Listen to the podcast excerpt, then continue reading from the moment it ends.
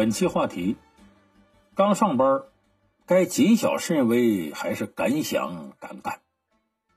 对于刚刚进入职场的菜鸟啊，他有一个难题，就是我刚到一个单位啊，我是应该像林黛玉刚进贾府那样谨小慎微，走一步看一步，很谦卑，见人就低头呢，还是应该像刚上天宫的孙悟空一样，不管不顾，胆大妄为？展示自我，我行我素。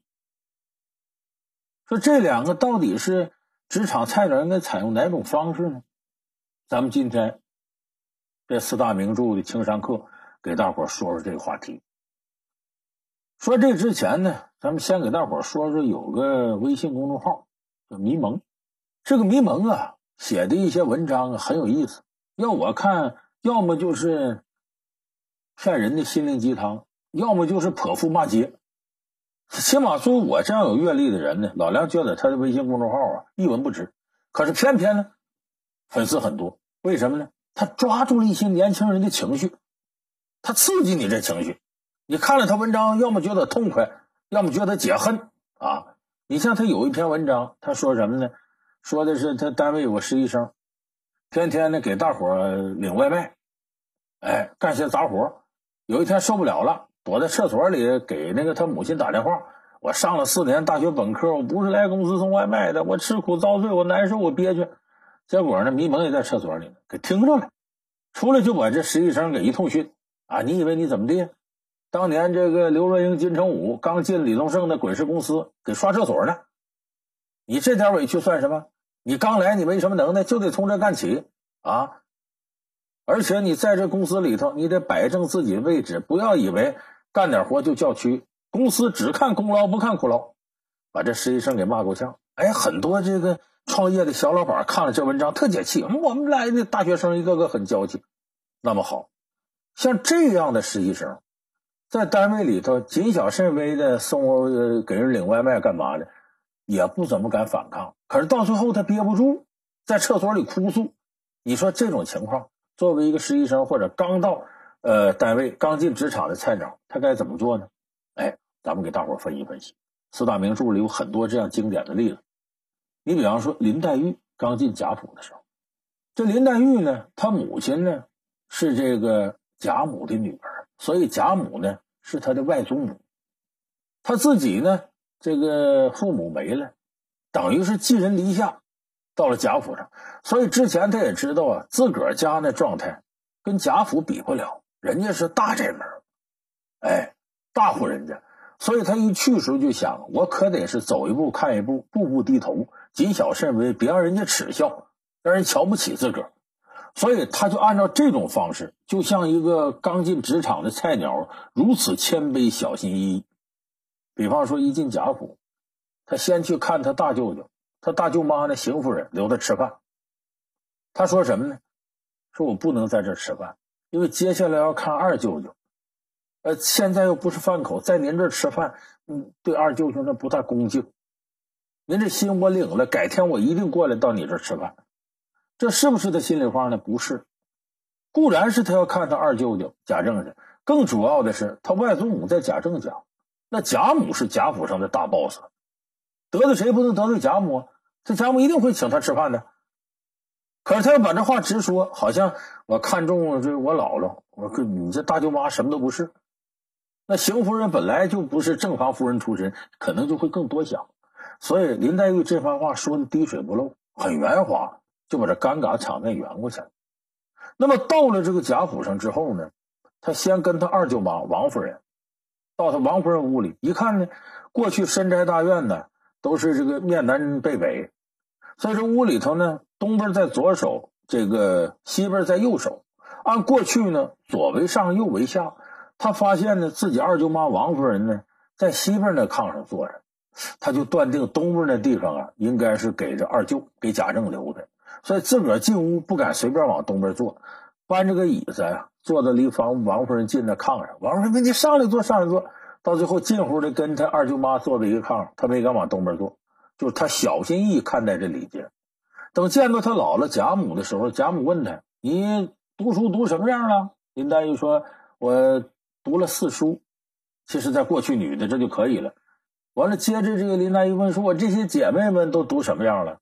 贾母说：“嗨，他们能读啥？无非乎认几个字，不当睁眼瞎而已。”林黛玉马上就知道，贾母并不太喜欢读书多的女孩子，女子无才便是德。所以到晚上见着自己表哥贾宝玉了。贾宝玉妹妹读了多少书？林黛玉说：“也不曾读些什么书，也就十几个字罢了。你看。”由原来熟读四书变成就十几个字了，就他很快就得适应这环境。人家不喜欢啥，咱不能往这上撞。所以你看，这是林黛玉刚进贾府时候谨小慎微，看人脸色，很谦卑。那么说这种状态是不是林黛玉就是这样人呢？不是，林黛玉骨子里呢，从心理学讲是个抑郁质的人，敏感，善于察言观色，但是不好之处在什么呢？看的负面东西比较多，容易陷入悲观，什么事容易多想。那么他这种脾气秉性，他是不适应环境，一点点适应，他就这样做。等到他适应环境，他就不这样做了。这是这种类型的一个不太好的地方。你看后来这个在贾府待长了，那个周瑞家的，哎，那个大婆子给他送花，送宫花，林黛玉马上说了：“这宫花是人人都有啊，还是就给我一个人啊？”周瑞家的说啊，各位姑娘都有这两朵是给您的。林黛玉张嘴就来一句：“我说的嘛，要不是挑剩下的，也轮不到我。你说你跟一个下人耍这脾气有什么用？而且你猜剩下再给你，这不典型小心眼吗？我跟你说，林黛玉在作品里是这个正面人物，真要在生活当中有那么女孩，讨厌死了都，尖酸刻薄。所以这说明什么？林黛玉她不是那种谦卑的人，她隐忍而为。”等真要熟悉了之后，马上就由这个受虐改为施虐，对下人一副刻薄嘴脸。那这个就好比以前有首诗吗？叫“三日入厨下，洗手做羹汤。未按姑事性，先前小姑尝。新媳妇过门，三天以后做饭。这不知道这个老婆婆什么口味啊？让小姑子你尝尝，这个妈愿不愿意吃？你以为是这媳妇贤惠吗？不是，刚进家门得溜须人家。”怨气攒着攒着，要怎么叫多年媳妇熬成婆呢？等她成了婆婆，那对儿媳妇狠着呢。所以你从林黛玉这事就看出来，你如果在单位始终谨小慎微，一开始很谦卑，你这股怨气会攒着的。攒到一定程度，假如你提个职了，领导看中你了，可能这人马上就要报复这个报复那个。仔细中山狼得志便张狂，给人一种小人得志的感觉。所以职场菜鸟一入单位，不要那点头哈腰的，什么人面前都。低头，这样很多的有城府的人会猜，这个人要得势就不得了，就容易翻过来这个那个，所以这不是我们应该采取的正确方式。那么说，不像林黛玉这样，咱走另一个极端，是不是像孙悟空那样啊？我到这儿了，我行我素，打打杀杀啊，显示我自己多有能耐。孙悟空太白金星把他领上天见玉帝，完了介绍这就玉帝，说你是孙悟空啊，老孙便是。这满朝文武都乐了，说这人见玉帝不拜也罢了，跟玉帝平起平坐，这哪行呢？玉帝呀，其实心胸很开阔啊。这孙悟空乃下界妖仙啊，这个饶过他吧，他不懂朝廷大礼。封官一问哪有缺，就弼马温管马有缺。有人说怎么把孙悟空封弼马温？这有道理的。过去呢，这个马圈里头啊容易有瘟疫，那如果有个猴在马圈里待着。据说这个这马就不得瘟疫了，所以弼马温，弼马温是猴的专用名词啊，就能够避开马的瘟疫，是这个意思。所以孙悟空刚上任的时候，兢兢业业，起早贪黑，把天马养的膘肥体壮的，这马见了都特亲。可有朝一日，孙悟空喝了酒，下边小官伺候他，孙悟空就问我这弼马温是什么品级啊？下面说：“ 哎呦，这这大圣，弼马温是最不入流个小官。”管你的人多了，你干不好还容易收拾你。酒后吐真言，给孙悟空气的。想当年我在菩提老祖那大学本科四年毕业呀，那会儿我也是学生会主席呀，给我安排这么个破地方，一来气掏出金箍棒反出南天门打下去。后来才有一堆的祸事出现。就这孙悟空呢，说白了他不懂天庭规矩，在不懂规矩情况下，妄自尊大，我行我素，这就好比一头闯入。瓷器店的公牛，哎，这个是很多人对这类人的形象称呼，就是你原在单位里头有各种制度规矩，你新人来了，不管这个叫展示自我，你一定会坏了规矩。瓷器店里各种精美的瓷器，你一个不懂规矩的公牛横冲直撞，一定会给他打碎。你说这词儿哪儿来的？这词儿跟中国也有关系，它是英国人发明的，跟中国有关系。什么关系？一八一六年呢，英国有个阿姆赫斯特勋爵，他代表英国呢来到大清呢谈生意。来了之后呢，你你外边来的，你得给这个皇上下跪呀。这阿姆赫特勋爵说：“我们那没有行跪这礼呀，最多是呃屈膝半截，行为守礼，如何如何。”嗯，不拜。这下僵到这儿了。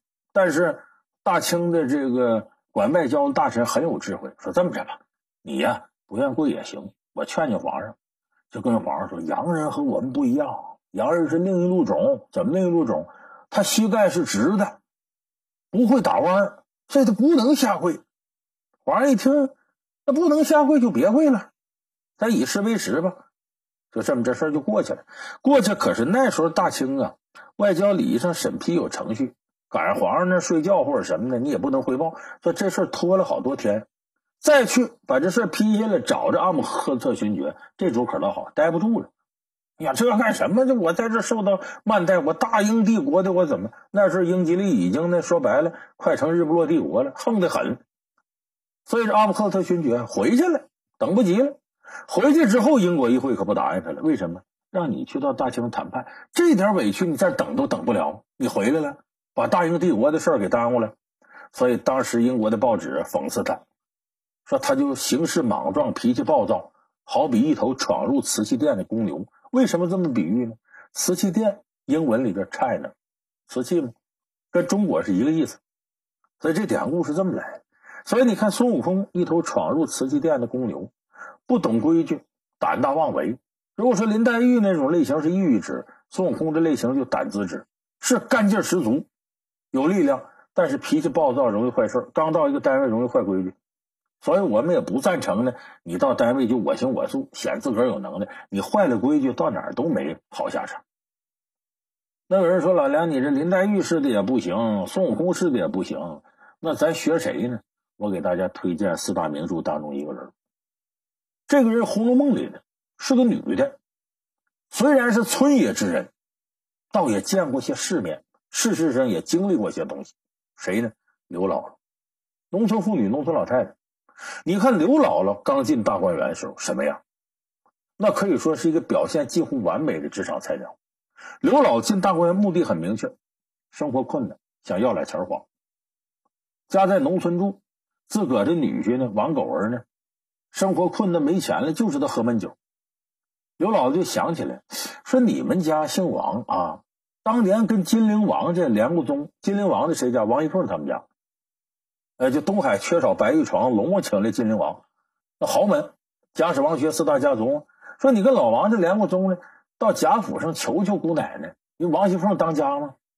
能给咱俩钱花？王狗儿就抹不下这脸，说你丢人，我不去。刘老师你不去，我去。说你去也可能是进门都进不了，白一通羞臊。刘姥姥说一句特有道理的话，说谋事在人，成事在天，只要我们把事儿谋到了，菩萨保佑。解我们危难也未可知，你看，这是人生积极态度，不要退缩，遇到困难迎困难而上，你别躲。职场新人就需要学习这个东西。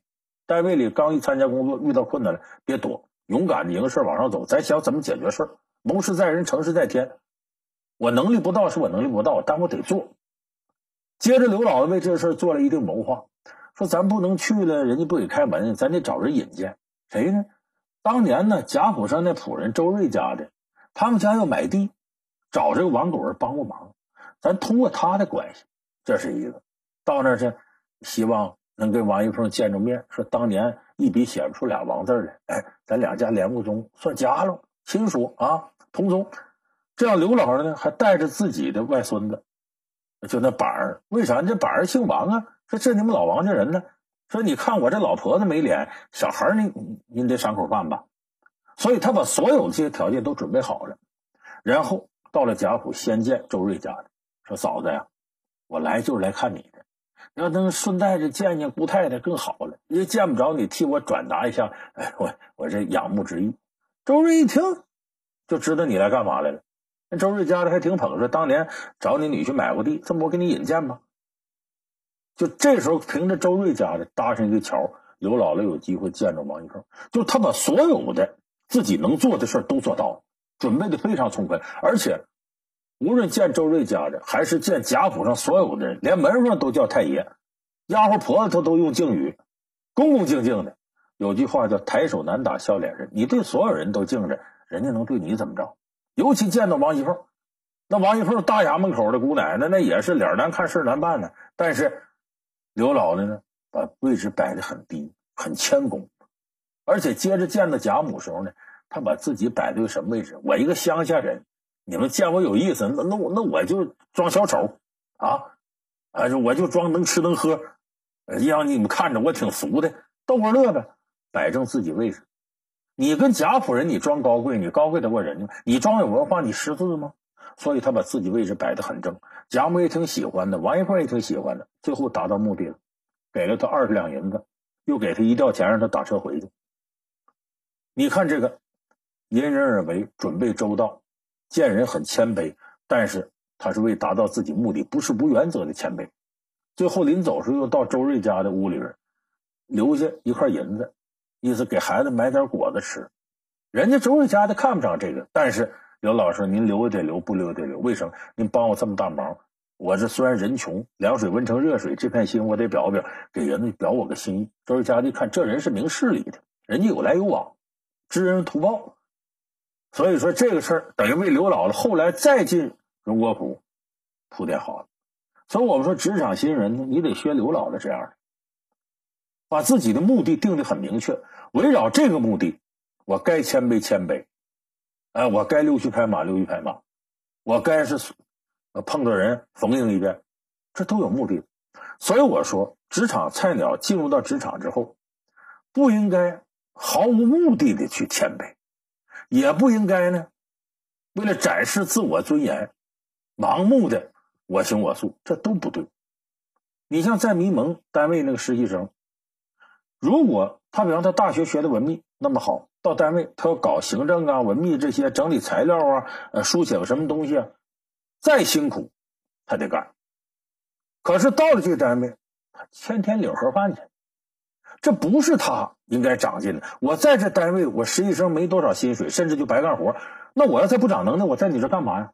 就好比一个要干厨师的人，他进了饭店，他可以人不用他掌勺，他能耐低，那也得是当二师傅切菜、洗菜吧，在厨房里吧。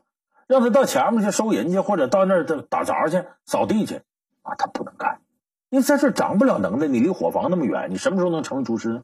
所以说，初入职场的菜鸟一定要有条件的谦卑，围绕着自己长能耐的目的谦卑，不能妄自尊大，但更加不能什么事和稀泥似的。我还我是小子辈儿，我啥活都都都干。你干得长本事，磨练自己得是有条件的。所以我们说。不学林黛玉那样，也不学孙悟空那样，好好学学刘姥姥。别看农村妇女没文化，人家有高度发达的生存智慧。所以智商高低，并不在于你文化的高与低。